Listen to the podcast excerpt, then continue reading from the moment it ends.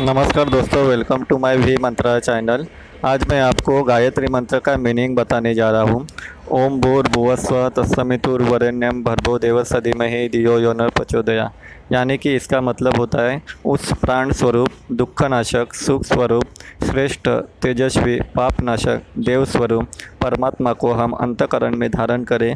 वह परमात्मा हमारी बुद्धि को सन्मार्ग में प्रेरित करें। अर्थात सृष्टिकर्ता प्रकाशमान परमात्मा के प्रसिद्ध पवनीय तेज का हम ध्यान करते हैं। वे परमात्मा हमारी बुद्धि को प्रेरित करें। ये इसका मीनिंग होता है और बहुत सारी जानकारी मैं आपके लिए लेके आऊँगा। Please follow my channel. Thank you.